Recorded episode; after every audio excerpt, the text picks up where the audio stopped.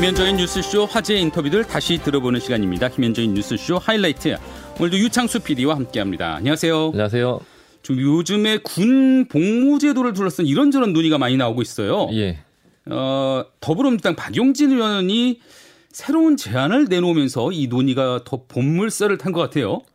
예, 박용진 의원이 아시다시피 그 민주당에서 대선 출마를 공식 선언한 유일한 후보죠 아직까지는. 예. 그래서 여러 가지 파격적인 행보들을 하고 있는데 보통 정치인들이 어떤 출마 선언 이런 걸 하면서 같이 하는 게 출판 기념회를 같이 하죠.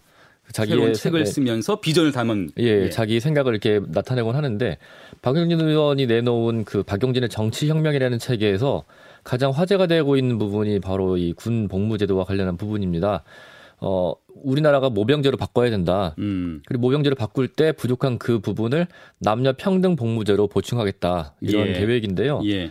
박용진 의원도 얘기했지만 일단은 제안을 던지고 이것을 가지고 논의를 해보자 그런 취지였다고는 하는데 워낙 파격적이기 때문에 많은 분들이 관심을 가지고 있습니다. 음. 일단 인구가 줄고 있고 또 군의 역할이 조금씩 달라지고 있기 때문에 모병제를 통해서 전문 군인들을 한 15만 정도를 유지를 하고 그리고 모자라는 부분은 남녀가 40일에서 100일 정도 어, 군 훈련을 받, 군사 훈련을 받은 다음에 그다음에 예비군을 계속해서 운영을 하면서 네. 그 부족한 부분을 전시 상황에서는 메꾸도록 하겠다 뭐 그런 제안인데요.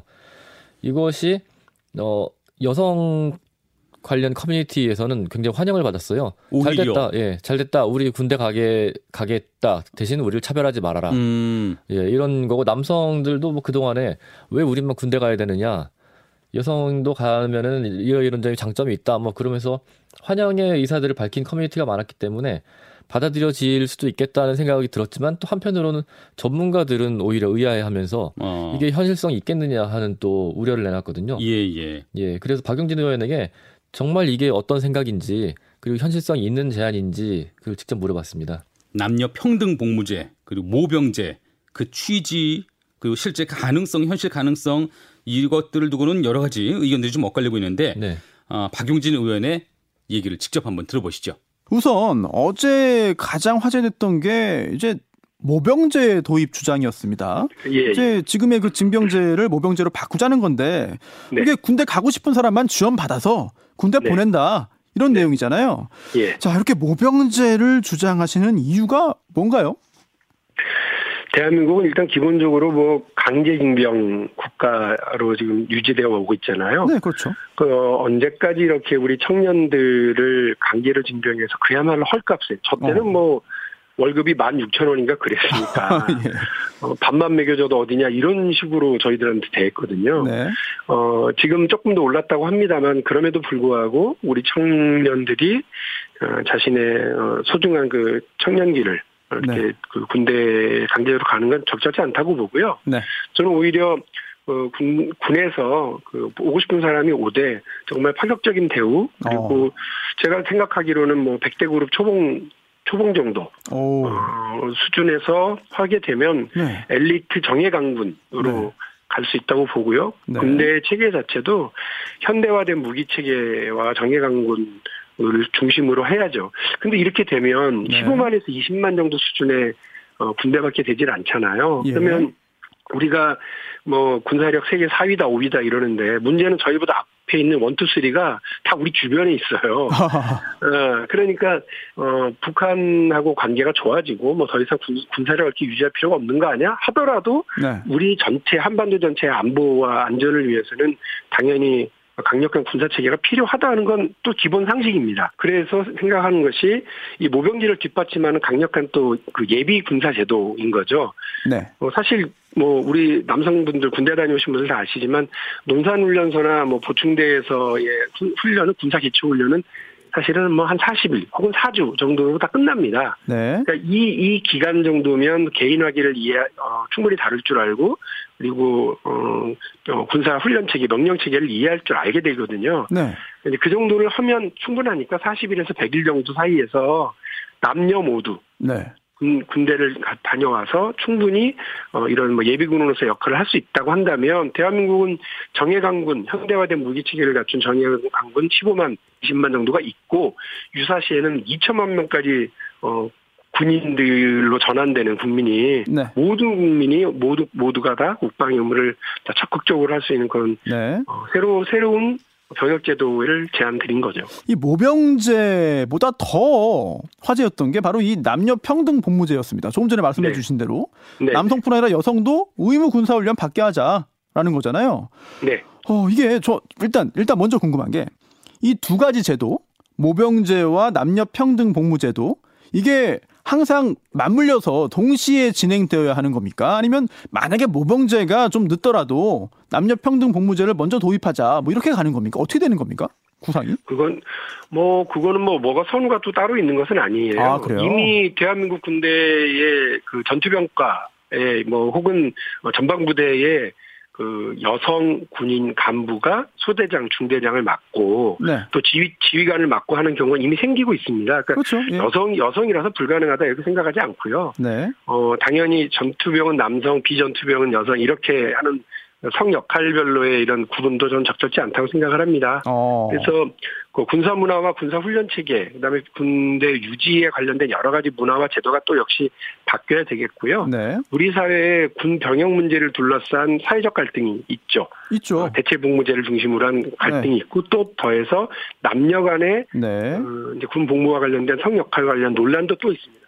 이거를 굳이 유지 그 논란을 계속 안고 갈 필요가 없다는 게 제 생각이고요. 어 그런데 또 일부 여성 단체는 오히려 네. 이런 논의 자체가 이제 남녀 평등 복무제 얘기 자체가 오히려 남녀 갈등을 부추긴다 이런 지적도 하거든요. 뭐 그거는 그 논란은 충분히 있을 수 있, 는데요 어, 이거를 예, 예. 그 논란이 무서워서 필요한 제안을 하지 않는 것 자체가 저는 무책임하다고 생각을 해요. 어허. 지금 대한민국에서 가장 이 문제와 관련해서 무책임한 집단이 어디냐면 국방부인데요. 아, 왜 그렇죠? 자기, 아니, 자기들 문제잖아요, 어떻게 보면. 그렇죠, 예. 근데 지금 한 60만 대군을 이렇게 그야말로 헐값에 자기들이 네. 어, 징집해서 유지하는 것이 바로 기득권이거든요. 어. 그러니까 대한민국의 별들이 얼마나 많습니까? 네. 사들이 장군들이. 네. 그러니까 이분들이 그럼 제 역할을 다 하고 있는지도 우리 점검해 봐야 되는데 음. 대통령께서도 이미 그 모병제가 우리 사회가 장기적으로 가야 될 길이다라고 얘기를 하셨고요. 네. 그럼 준비를 해야 될거 아니에요. 장기적으로 가야 될 일을. 네네. 작년에 제가 국회에서 물어봤거든요. 국방부에 이 문제에 대해서. 네. 대통령이 하신 말씀을 다시 반복하고 끝나더라고요. 어. 우리 사회가 장기적으로 가야 됩니다. 아, 그러니까 장기적으로 가기 위해서 국방부가 뭘 하냐고요? 네. 하는 거 없어요. 어. 네, 더불어민주당 박용진 의원과의 인터뷰 내용이었습니다. 그러니까 정리하면 완전한 모병제라기보다는 의무 복무를 여성에게도 좀 확대를 하고 부담은 좀 줄여나가는 그런 방식인데 네. 이게 대체 복무 확대 등 여러 가지 다른 대안들도 좀 있을 것도 같아요. 이 논의들이 좀 같이 어울려지면서 새로운 군 복무 제도 뭐 연구해 볼 시점은 된 것 같아요. 예, 워낙 우리나라 그 인구 절벽이 현실화되고 있고 또 우리 안보 환경도 계속 바뀌고 특히 그 군이 현대화되면서 옛날처럼 보병이 많이 필요하느냐 하는 의문이 제기되는 상황이기 때문에 네네. 군 복무제에 대한 논의가 필요한 시점이고요. 예. 그래서 이제 찬반 인터뷰도 이어서 했었습니다 뉴스쇼에서. 그렇죠. 예. 예. 찬성 의견을 보면은 여성 복무 실제로 가능하다. 이스라엘 같은 경우에도 여성이 같이 그 징병제로 동원이 돼서 군 복무를 하고 있는데 별 문제 없다. 음. 그리고 그동안 우려해왔던 신체적인 차이라든지 여성의 사회적 역할에 대한 부분들도 충분히 접목이 가능하다 이런 주장을 하고 있고요. 예를 들면은 여성의 경우에는 이제 전투병과보다는 뭐 병참이라든지 정훈이라든지 이런 쪽으로 여성들이 더 많이 참여할 수 있도록 해주면 되지 않겠느냐. 또 임신이나 출산 같은 부분은 그 후에 군복무는 면제해주는 방식으로 사회 역할과 접목시킬 수 있지 않겠느냐 뭐 그런 주장이었고요. 예. 반대 주장을 보면은 일단은 그 여성의 군복무라는 것이 우리 안보상의 필요라든지 우리 군 관련한 장기적인 정책에서 나온 게 아니고 이게 20대 남성들이 이번 선거에서 재보선 선거에서 드러난 20대 남성의 불만들을 다독이는 차원에서 나온 거 아니냐. 이건 정치적인 목적에서 이렇게 다룰 문제가 아니다 하는 거 하고요. 예, 예. 또 하나는 남성들이 불만을 갖는 것이 군에서 보내는 시간들이 너무 아깝고 음. 그 기간에 우리만 복무하는 것이 억울하다 생각하는 것이 있다면은 그 환경을 개선하고 처우를 개선해야지 음. 여성도 똑같이 억울한 일을 당하라는 것이 해법이 될 수 있겠느냐 음. 하는 것이 있고요. 또 하나는 말씀드린 것처럼 그 안보 환경이 변하고 있고 안보라는 것이 전쟁터에서 총을 쏘는 것만으로 되는 게 아닌데 무조건 그것을 기준으로 해서 군복무 얘기를 하는 게 옳은 것이냐 뭐 이런 반론들이 있었습니다. 네, 네. 어쨌든 박영진 의원의 제안으로 이런 논의들이 좀 활성화되는 것들은 좀 좋은 부분인 것 같고요. 전문가들도 이번 기회에 좀 논의를 해보자 그런 음, 입장입니다. 예, 논의 시작됐고요. 어떻게 이어질지 저도 궁금합니다. 한번 지켜보기로 하죠. 네. 정치권 소식을 조금 더 살펴보면은 앞서 뭐 박용진 의원도 대권 출마를 뭐 사실상 선언을 했는데 이제 정세균 전 국무총리 예. 이제 곧 대권 도전 나설 계획이잖아요. 예, 정세균 전 총리죠. 지난주에 이제 사퇴를 한 건데요. 어, 지금 코로나 방역의 최전선에서 글을 지휘하던 사람이 코로나가 해결되지 않은 상황에서 그만두는 게 옳으냐 했지만 본인도 그 얘기를 하면서 이제 더 큰 역할을 맡기 위해서 그만두는 것이다라는 얘기를 했기 때문에 뭐 곧 대권 도전 선언이 있을 것으로 보이고요. 예. 어, 사실은 이제 본인 얘기로는 어, 재보선 선거 이후에 직후에 바로 그만두기로 1월부터 얘기를 해왔다. 음. 그런데 갑자기 이란에 출장을 갈 일이 생겨서 그것 때문에 조금 미뤄진 것이다. 그런 것이지 어, 일각의 그 비판대로 대정모 질문을 앞두고 그만둔 것은 아니다. 음. 예, 그런 얘기를 했는데요. 어쨌든 정세균 전 총리가 대권에 도전할 것은 확실해 보이고 왜냐하면은 총리뿐 아니라 장관도 지냈고 국회 안에서도 또 뭐 그 국회의장이라든지 사실상 대통령 빼고는 다 하셨잖아요. 예, 할수 다 했기 때문에 예. 다음 행보는 뭐 대통령이 되기 위해서 되든 안 되든 도전을 할 것이다. 음. 그렇게 보는 게 맞는 것 같고요. 예. 본인도 적절한 시점에 곧 밝히겠다 그렇게 얘기를 하고 있죠. 예. 자 정세균 전 총리 사실 뭐 본인의 그 향후 정치 행보뿐만 아니라 이제 얼마 전까지도 방역의 총 책임을 맡아 오셨고 예. 그다음에 최근에 여러 가지 정치 현안에 대해서도 입장이 좀 궁금했거든요. 예. 정세균 전 국무총리 어, 인터뷰 내용 한번 직접 들어보시고 또 말씀 나눠보도록 하죠. 아 지난해 돌아보면은 우리가 방역 잘했습니다. 다른 나라에 비해서 방역을 잘했는데 네. 문제는 백신 국면에 접어들면서부터 상황이 바뀌었습니다. 지금은 백신을 꾸러 다녀야 하는 상황. 그 이유가 뭐가 됐든지 간에 결과적으로는 좀 예측에 문제가 있었던 건 아닌가 어떻게 생각하세요? 그런 지적을 할 수도 있다. 그리고 그런 지적에 대해서는 겸허히 경청을 한다. 음. 그렇지만 정부는 정부 나름대로 계획이 있었다. 어. 이 OECD 국가들 중에서 방역을 비교적 잘한 나라들로 평가받는 게 한국과 뉴질랜드와 호주거든요. 예, 예. 뭐 일본은 그보다 조금 못하지만 하여튼 일본도 어, 음. 괜찮은 편이었는데 이 모든 나라들이 접종을 시작한 시기가 공교롭게 2월 말이에요. 음. 그 좀 이상하지 않아요? 왜 함께 시작했을까요? 왜 그렇습니까? 예, 그러니까 아, 나름대로 그 정부들은 네. 백, 백신의 안전성과 효능을 좀 보고 있었다고 볼 수도 있죠. 음. 그런데 코로나가 엄청나게 환자가 많았던 나라의 대표적인 나라가 미국과 영국과 이스라엘 아닙니까? 그렇죠. 그 나라들이 백신 접종을 가장 먼저 시작했고 또 지금 진도가 가장 빠르죠. 예, 예. 그런 점을 참고할 필요가 있다. 그래서 백신 접종을 시작하는 게 중요한 게 아니고 끝내는 게 중요하다. 두 아. 번째는 이 뉴질랜드와 호주와 대한민국 중에 우리 대한민국이 지금 앞서가고 있어요. 백신 접종에 있어서도. 그 세국 중에서는 그래도 앞서가고 있다. 예, 그렇습니다. 음. 그래서 정부가 뭐라고 말씀드리고 있냐면 네. 4월 말까지 300명 접종을 300만 명 접종을 하겠다. 6월 말까지는 1,200만 명 접종을 하겠다. 네. 그리고 9월 말까지는 70%인 3,500만 명 이상을 하겠다 이렇게 얘기를 하고 있잖아요. 예. 그러면 1차적으로 6월 말이 있잖아요. 예. 그러면 좀 6월 말까지 지켜보시고 어. 그리고 나서 문제 제기를 해도 늦지 않은데 어. 지금 너무 성급하게 백신과 관련해서 국민 불안을 조성하는 게 아닌가 하는 생각이 있어요. 11월 집단 면역은 지금 상황 수급 상황 볼 때 여전히 가능하다고 확신하십니까? 예, 그렇습니다. 아, 확신하신다. 그러니까 계획을 수정할 필요가 없단 말씀이세요? 어, 계획 수정할 필요 없죠. 없습니까? 그 계획이 이루어지도록 네. 최선을 다하고 꼭 이뤄내야죠. 그래야 백신뿐만 아니라 방역에 대한 국민 신뢰가 유지되는 것이죠. 자, 그럼 이제 미국, 정부가 예. 이렇게 이렇게 하겠다고 얘기를 해놓고 예? 아 사정이 변경이 돼서 잘 안 되겠습니다. 그렇게 말씀드리면 신뢰가 깨지지 않겠습니까? 그 미국 그러니까 정부는 예. 신뢰를 지키기 위해서 최선을 다해야죠. 아니 미국이 미국이 예. 이제 모더나를 지금 제때 풀 것 같지 않은 분위기잖아요. 백신 수합 예. 한번 이런 생각을 해보십시오. 물론 이제 백신을 미국과 유럽 또 뭐 인도 또 우리나라에서도 생산하지 않습니까? 그런데 네. 이제 그 어, 백신의 판권을 쥐고 있는 것은 이제 미국에 있는 다국적 기업들이 중심이죠. 그렇죠. 영국의 아스트라제네카도 있긴 합니다만은. 예.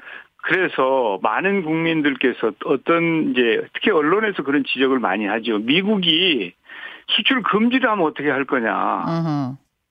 그럼 우리한테 지금 오도록 되어 있는 백신이 쭉 있지 않습니까? 계약된 것들이요.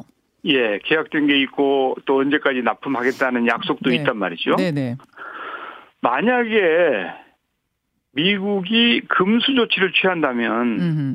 그걸 가로채는 거나 마찬가지 아닙니까? 아, 미국이, 예. 예, 이게 가능하겠습니까?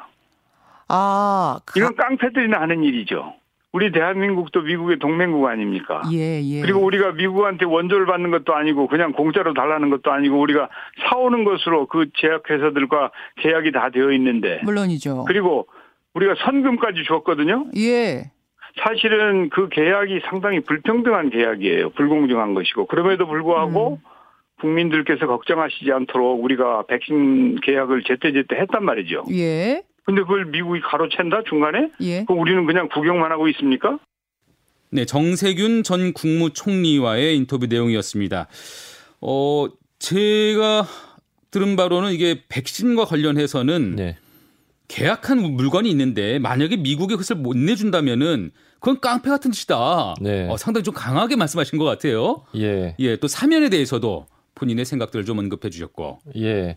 그런데 지금 백신에 대해서 저 국민들이 우려하는 것은 실제로 미국뿐 아니라 여러 나라들이 그 백신과 관련해서는 자국 이기주의를 내세우고 있고 자기 나라 먼저라는 그 태도를 취하고 있기 때문에 실제로 그런 깡패 같은 짓이 벌어지고 있기 때문에 문제거든요. 예, 예. 근데 그런 일이 벌어지지 않을 것이라고 얘기를 하면서 어, 그런 일이 벌어지지 않도록 하겠다 했지만 어떻게 할 수 있느냐라는 질문에 정확히 대답을 못 했거든요. 일단 정부를 믿어달라. 네. 예. 그렇기 때문에 이게 정확한 답이 됐을지는 모르겠지만 어쨌든 정세균 전 총리 생각으로는 우리가 11월까지 집단 방역을 집단 면역을 어, 집단 면역을 이루는 것이 불가능하지 않다. 네. 계획대로 되고 있다. 음. 약간의 차질이 있지만 2분기, 3분기에 그것이 다 보충될 수 있다라고 믿고 있는 것 같고요. 네.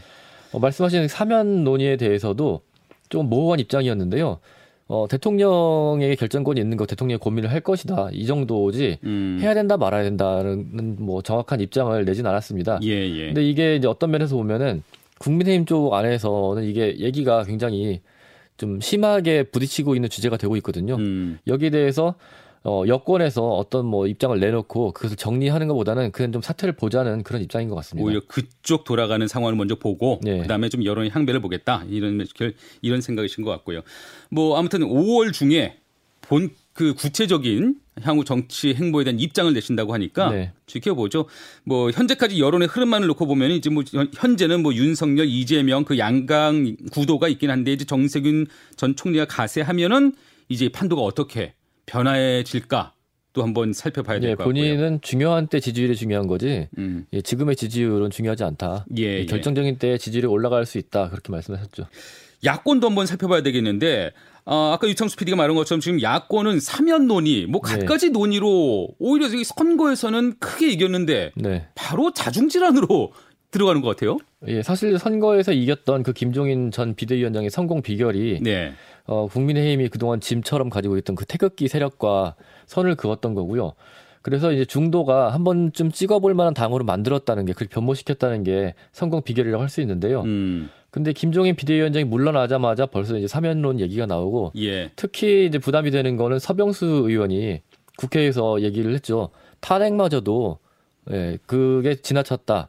탄핵할 만한 죄를 지었더냐 뭐 그러니까 그런 얘기를 박근혜 전 대통령이 이 정도로 죄를 지은 것이냐 다시 예. 한번 돌아봐야 된다. 예, 이런 얘기들이 나오는 게 사실은 전당대회를 앞두고 있기 때문에 음. 이제 당심을 잡기 위한 것들, 당의 그 핵심 지지층들 잡기 위한 그런 얘기들이겠지만 예. 이게 이제 국민의 힘이 중도를 놓칠 수 있는 또 패착이 될 수 있거든요 앞으로. 그렇기 때문에 당 내에서도 소장파라든지 또 그 젊은 당의 뭐 비대위원이라든지 뭐 김재섭 비대위원 아니면 이준석 전 최고위원 이런 사람들은 계속해서 이거 문제 있다 이렇게 나서서 안 된다 얘기를 음. 하고 있고요. 또 당에서도 책임 있는 사람들 예를 들면은 그 당 대표로 출마한 사람들이라든지 이런 사람들은 그 탄핵 논의에 대해서 그 탄핵이 옳지 않았다라고 주장하는 그런 논의에 대해서 좀 선을 긋고 있어요. 예, 예. 그런데 국민의힘 안에서 이런 얘기들이 나오면서 서로 간에 좀 비난도 커지고 있고 또 그 김종인 전 비대위원장의 그 그동안 당을 이끌어왔던 그런 노선에 대한 비판도 나오고 있고 여러 가지 목소리들이 커지고 있습니다. 이러다가는 도로 새누리당 되는 거 아니냐 이런 네. 위기 의식도 좀 느껴지는 것 같은데요. 저 국민의힘에서의 쇄신파의 목소리를 아, 이분의 목소리 한번 들어보죠. 김재섭 국민의힘 청년 비대위원 인터뷰 내용 같이 들어보시도록 하겠습니다. 당 전반에 흐르는 정서는 사면해줘야 한다. 사면 찬성론이 우세한 게 맞습니까? 사면 찬성론이 조금 더 아, 우선하는 것 같긴 합니다. 왜냐하면 우세한 것 같아요. 예, 이제 어. 그두 대통령들께서 연로하시고 또 건강도 별로 좋지 않으시고 이러면서 그 좀 안타깝다라는 여론들 때문에 이제 좀 사면해야 될 때가 되지 않았냐라는 음. 여론들이 좀 무세한 것 같은데 어. 저 같은 경우는 좀 그렇습니다. 그러니까 그그 그 부분에 대해서 공감하지 못하는 바는 아닌데 네. 우리가 지난 4개월 전에 불과 바로 4개월 전에 네. 어 비대위 차원에서 공식적으로 내부 이제 좀 진통은 있었습니다만은 네. 전직 대통령에 대해서 사과를 했었거든요. 그렇죠. 그리고 나서 우리가 어, 불과 4개월 만에 다시 사면론을 그것도 선거 끝난 한 일주일 정도가 지나서 음. 꺼낸 것은 너무 우리가 국민들께 비춰주기에 저, 저 당이 이제 좀 먹고 살만 한가 보다라는 인상을 주기가 너무 좋다라는 생각을 좀 했어요. 그럼 지난번 4개월 전에 한 거는 그건 뭐 쇼한 거야? 이렇게 그, 느껴지는 그, 분도 있을 그렇죠. 수 있다는 거죠. 진정성을 의심할 수 있고 무엇보다도 아 이게 비대 비대위가 끝나고 그다음에 선거가 이기니까 네. 당이 과거로 다시 회귀하려는 모습을 보여주는 게 아닌가라는 것 때문에 아. 20대 30대의 지지자분들도 저한테 굉장히 많이 연락을 해주셨어요. 뭐라고 연락이 와요? 아, 이게 다시 옛날 당으로 돌아가는 거 아니냐. 내가 이번에 예, 오, 오, 우리가 이번에 한번 국민의힘을 믿고 투표를 한번 해봤는데 아 역시나 당신들은 또 음. 너무 또 과거로 돌아가려고 한다라는 쓴소리를 굉장히 많이 해주셨어요. 그래서 어. 그나마도 사면에 반대를 하고 탄핵 을 부정하는 입장에 대해서 강경하게 발언을 한 것에 대해서 어, 응원한다라는 또 말씀도 많이 해주시더라고요. 젊은 층들은 예, 예, 예. 예, 예. 네, 김재섭 국민의힘 청년 비대위원과의 인터뷰 내용이었습니다. 아, 이렇게 국민의힘 안에서 사면 논의 뭐 그런 얘기들이 있긴 하지만 이건 극히 일부다. 네. 전체 국민의힘 여론은 그렇진 않다. 이렇게 네. 강조를 하긴 하네요. 예, 김재섭 비대위원은 일단 중도를 잡는 게 중요한데 국민의힘이 이렇게 가는 게 이런 모습으로 비치는 게 모양새가 좋지 않다. 그리고 자칫하면은 이번 선거에 취해서 앞으로 대선을 놓칠 가능성이 있다 이런 우려하는 것 같고요. 이런 것들 이런 내용들에 좀 공감을 하는 것으로 보이는 게 어, 어제는 그 김태흠 그 원내대표 후보 네. 예, 김태흠 의원과 인터뷰를 했는데 김태흠 의원은 뭐 대표적인 친박 의원이었거든요. 네, 네. 근데 김태흠 의원마저도 여기에 대해서 원칙적으로 논의를 할 수 있지만 뭐 음. 뭐 탄핵이 옳지 않았다는 논의까지 가는 것은 지나치다. 네. 역사적 사실인데 왜 그런 부정하느냐 예, 예. 이렇게 나올 정도니까 국민의힘 안에서도 이런 논의가 국민의힘 전체를 흔들 수 있다는 좀 우려는 있는 것 같습니다. 예. 자 김재섭 국민의힘 비대위원은 지난 선거 결과도 그렇고 이게 국민의힘이 좋아서 지금 국민들이 국민의힘을 지지하시는, 지지하는 건 아니다. 네. 이 점은 분명히 국민의힘도 스스로 자각을 해야 된다. 네. 이런 얘기인데 예. 국민의힘 앞으로 어떻게 좀 결정해 나갈지 지켜보도록 하겠습니다. 자, 끝으로 코로나19로 인해서 요즘 우울감을 경험하는 분들 여기저기서 참 많은 것 같아요. 네. 이 이러한 분위기 관련해서 한 번쯤 생각해 볼 만한 인터뷰가 있었던 것 같아요. 예. 지난해에 우리나라의 우울증 환자가 100만 명을 넘었다고요. 아, 예. 이게 공식적인 통계로 잡힌 게 이 정도지 사실은 뭐 우울증 있더라도 병원에 가지 않는 분이라든지 또 우울증으로 진단을 받진 않았지만 실제로 우울증을 겪고 있는 분이라든지 합치면 굉장히 많을 것으로 보이는데 주변에서도 뭐, 뭐 자영업자들이라든지 이렇게 생활고를 호소하시는 분들부터 사회적인 전체적인 분위기가 좀 우울해지면서 우울감을 경험하는 분들도 굉장히 많습니다. 네. 그 중에서 또 직격탄을 맞은 분이 이렇게 강연을 하시는 김창옥 씨인데요. 어, 그 전에 굉장히 활발하게 활동했던 것에 비해서 코로나 이후에 자기의 그 강연이 거의 100% 가까이 줄었다고 그래요. 음. 사실상 이제 일이 없어진 거죠. 그러니까 저는 늘 행복할 것 같이 보이는 김창욱 씨였는데 네. 이 김창욱 씨마저도 마음고생이 심했더라고요. 예. 그런데 이렇게 우울감을 경험할 수밖에 없는 이런 상황 속에서 자신이 찾은 행복에 대한 이야기를 들려주면서 이제 많은 분들에게 위로를 던져줬죠. 네. 그 위로를 담은 인터뷰 먼저 한번 들어보시죠. 자, 소통 전문가 김창옥 씨입니다. 어떻게 지내셨어요? 어, 저는 보통 그 질문에 어떻게 지내냐고 하는 질문에 어, 그냥 일이 없었어요. 일이 없었어요. 네. 어떻게 요? 일이 없으셔서 집합을 해서 강연을 해야 되는 일인데. 그러니까요. 집합을 할 수 없으니까. 어. 일 없이 지냈습니다. 아니 그러면은 지금 세상 우울한 얼굴로 들어오셔야 될 것 같은데 저를 보시면서 방금 웃으면서 들어오시더라고요. 아, 어, 그또 예상치 못한 코로나가 예. 온 것처럼 예. 또 예상치 못한 좋은 일도 좀 있었습니다. 어, 어떤 겁니까? 아, 한 7년 전, 8년 전부터 어 CBS 세바시에서 예, 이렇게 예. 되게 어 이렇게 주목받고 뭐 이럴 때 예. 사실 그때부터 제가 아, 내 인생에 좀 뭔가 문제가 있다라고 생각을 했거든요. 어, 어, 그 무슨 말씀이에요? 주목받는데 왜 문제가요? 어, 그 때 이제 세바시 뭐 이렇게 잘 되고 그러니까 음. 이제 그 어떤 어머니가 아이를 해외로 유학을 보내고 네. 걱정이 되니까 이제 세상을 바꾸는 시간 15분 이런 걸 많이 보내줬나 봐요. 예, 예. 그래서 이제 보내주고 이제 국내에 들어오니까 이제 세바시 모임에 데리고 와서 네. 강연을 직접 보여주고 아이한테 물어본 거죠. 어. 야, 너 실제로 선생님 강연 보니까 어때? 네. 그러니까 이제 가 아, 나 이제 뭐 무슨 말 하는지는 잘 모르겠는데 저 사람 좀 행복해 보이진 않아. 이렇게 얘기를 한 거예요. 어머, 어머, 어머. 나쁜, 행복을 강요하고 있는데. 나쁜 놈 새끼가 아주. 그 제가 그 얘기를 또 그 어머니가 저한테 하시더라고요. 어머나. 그 제가 보통 사람이 화가 나면 뭐 한나절 뭐 하루 가는 건데 네. 한 3, 4일이 계속 화가 나, 나더라고요. 어, 어. 그러다가 이제 조금 더 시간이 지나서 한 게 아, 내가 화가 나는 게 아니라 들켜서 당황해 하는구나. 아. 그러니까 내가 나도 어느 정도는 느끼고 있었지만 마주 이렇게 마주하지 않았던 내 현실을 예. 저 친구가 네. 얘기를 이렇게 이렇게 보여준 거예요. 그냥 솔직하게. 거울을. 어. 청소년이니까. 예.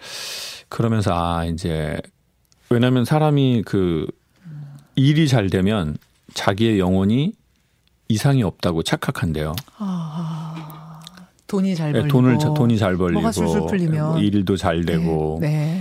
뭐 유명해지고 음, 음. 뭐 권력을 갖게 되고 음. 그러면 내 영혼이 잘 되는 거네. 어, 어 내가 축복받은 거네. 어. 라고 생각할 수 있다는 거죠. 근데 그거는 반드시 그렇지는 않은 것 같아요. 하하. 그래서 이제 그 친구 얘기로 아, 내 삶에 진짜 여행을 조금씩 해봐야 되고 음. 방향을 좀 수정해야 된다 지금 예. 그렇게 예. 느꼈던 거로 이제 시작을 했는데 예. 그래도 이제 자기가 사는 삶의 자전 속도나 음. 뭐 이런 공존의 방향성이 음. 있으니까 살아온 습관대로 사는 거니까 음. 그렇게 못했는데 이제 코로나가 와서 하. 이제 그렇게 좀 됐어요. 지금 여러 가지 이유로 뭐 경제적인 이유가 됐든 어떤 이유가 됐든 우울함을 겪고 있는 분, 코로나 블루를 겪고 있는 사람이 많답니다. 네. 저는 많을 줄 알았는데 수치로 확인이 됐어요. 음. 우울증 환자 한 해 100만 명 넘는 수치. 이거는 이건 이건 이제 최고 기록이라고 하거든. 우리나라의 최고 기록. 이거 어떻게 진단하세요? 일단 제가 지금 그런 상태가 있었기 때문에 참 이제 저한테 그런 얘기를 하시는 게 참 이제 뭐, 어, 근데 이제 이런 느낌은 들어요. 우울감은 나쁘진 않은 것 같아요. 그러니까 우울감이라는 것은 지나가는 새처럼 뭐가, 뭐가 지나가는 건데 삶을 살면서. 음. 근데 이제 그 새가 내 머리 위에 집을 짓고 있는데 저희가 가만히 있는 거는 문제가 될 수 있는 것 같아요. 내가 음. 볼때 너무도 행복해 보이고 모든 걸 가진 것 같은 저 사람에게도 새는 지나간다. 네. 근데 그것이 내 머리 위에 등지를 틀, 내 가슴에 등, 둥지를 틀게는 하지 말아라. 그 네. 말씀이잖아요. 그때는 저희가 뭔가 조치를 취해야 되는 것 같아요. 아, 그때는 상담을 받으러 가고. 뭐 상담을 뭐, 그 받으러 그, 갈 수도 있고. 음. 그리고 이제 제 생각에는 사람이라는 게 바다 제가 이제 제주도에 있으니까 예. 제주 바다에서 제가 해녀 물질을 좀 배우. 아 물질도 배우세요? 음, 잠깐 이렇게 아. 뭐 지인분들께 배운 경우가 있는데, 예, 예. 근데 이제 물질을 배우면서 느끼는 게 숨을 참아야 될 참아야지 깊은 곳에서 좋은 걸 따거든요. 그렇죠. 근데 숨을 참기 위해서는 역설적으로 숨을 쉬러 올라와야 되거든요. 어. 그래서 아 사람은 인생에 있어서 참아야 될 때가 있다. 음. 자기의 숨을. 음. 근데 이제 문제는 숨을 어디에서 쉬는지를 모르고 음. 계속 숨을 참기만 하는 거예요. 아, 그러니까 직장 생활도 사실은 참아야지 이게 좋은 일이 벌어지지. 아. 자기가 하고 싶은 대로 자기 감정대로만 할 수 없잖아요. 그렇죠. 세상의 모든 일들이. 그렇죠. 근데 숨을 참을지를 모르 어, 쉴 줄을 모르는 거죠. 어. 그리고 나의 마음이 어디에서 숨을 쉬는지 그 체크 포인트를 저희가 아는 게 급선무인 것 같아요. 숨을 참아야 되는 시간은 누구에게나 오는데 문제는 계속 참다가는 숨이 넘어갈 수도 있다. 그렇죠. 적절히 터트려 줘야 되는 시간, 숨을 쉬는 시간은 필요한데 그걸 잡아야 한단 말씀이에요. 그렇죠. 그러면은 자 알겠어요. 수, 둥지를 트게 하면 안 되고 새가 그리고 숨 쉬는 포인트도 잘 잡아야 하고 이거 어떻게 잡아야 합니까? 어떻게 알 수 있습니까? 뭘 어떻게 해야 될까요? 약간 검찰에 제가 온 느낌이 드는데요. 제주도에서 있으면서 큰 잘못을 하지 않았는데. 죄송, 네. 죄송합니다. 편안하게. 네, 아니, 왜냐면 저 이런 시사 프로가 이제 제가 좀 낯설어서 죄송합니다. 그러시죠. 네. 어, 근데 이제 제 경우에는 예. 이제 그, 어, 사람이 제가 제주도에 한 일주일 정도 있는데요. 제주도에서 느끼는 게 뭐냐면 제주의 시간은 빨리 간다는 거예요. 어, 그래요. 네. 그래서 그때 느낀 게 뭐냐면 어, 사람이, 어, 어떤, 뭐 예를 들어 이제 프로그램을 진행해도, 음. 아, 오늘은 시간이 너무 빨리 가는 것 같은데? 어. 이러는 때가 있고, 어. 야, 오늘 진짜 시간 안 간다. 어. 이럴 수 있다고 어, 보거든요. 수. 수 시간이 빨리 갔다고 느끼는 건 인간의 뇌가 집중을 했다는 뜻이래요. 아, 흥미진진했군요. 집중의 다른 이름이 재미래요. 아. 그러니까 재미는 웃기는 게 아니라 네. 웃겼다는 건 재미의 한 요소일 뿐이지 예. 재미의 본질은 집중이 되고 집중이 됨으로써 시간이 빨리 가고 그때 사람의 뇌는 스스로 스트레스를 지우는 현상이 있대요. 뭔가에 몰두할 때, 네. 집중할 때.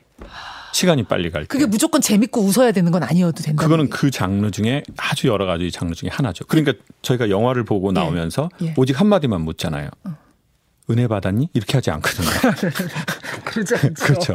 감동 받았어? 이러지 않잖아요. 네, 네. 재밌었어? 재밌었니? 어. 근데 그 재밌었어 안에는 모든 게 들어간 거죠. 펑펑 울고 나왔는데도 재밌었어. 그렇죠. 재밌다고 그러잖아요. 한 그럼. 번도 웃지 않았는데 야, 이 영화 너무 재밌다. 그러네요. 그게 집중이 됐다. 아. 집중이 됐다는 나의 관심사. 아하. 관심은 사랑의 시작. 아. 그래서 결국은 어디에서 인간의 영혼이 숨을 쉬느냐. 음. 저는 사랑에서 숨을 쉰다고 보는데 음. 그 사랑의 시작은 집중이라는 거죠. 집중. 네. 무언가 집중할 수 있고 몰두할 수 있는 그 한 가지를 찾아라 그 말씀이시네요. 그런 장소가 될 수도 있고 그런 사람이 될 수도 있고 그런 책이 될 수도 있고 그런 취미 활동이 그런 취미 있고. 활동이 될 수도 오케이. 있고 그런 영상 아. 뭐제 유튜브 영상 이렇게 말하지 않겠습니다. 네, 소통 전문가 김창옥 씨와의 인터뷰 내용입니다.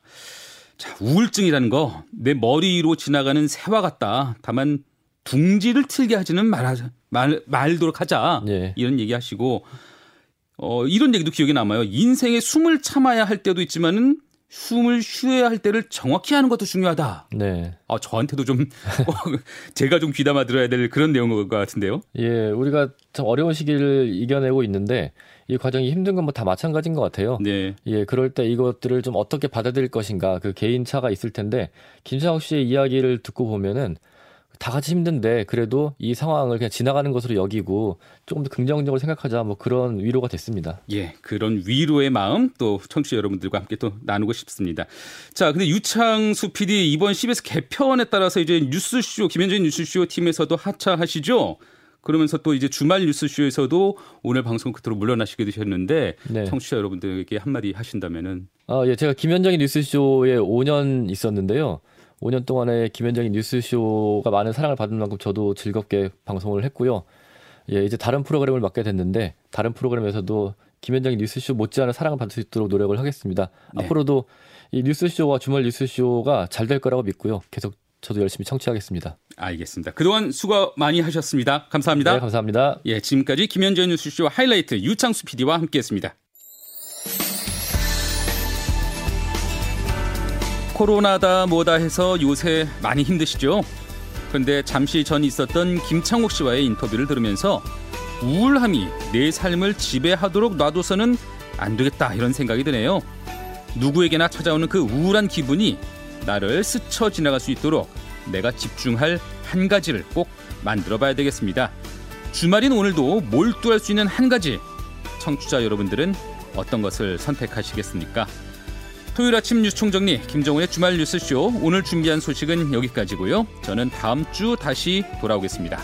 감사합니다.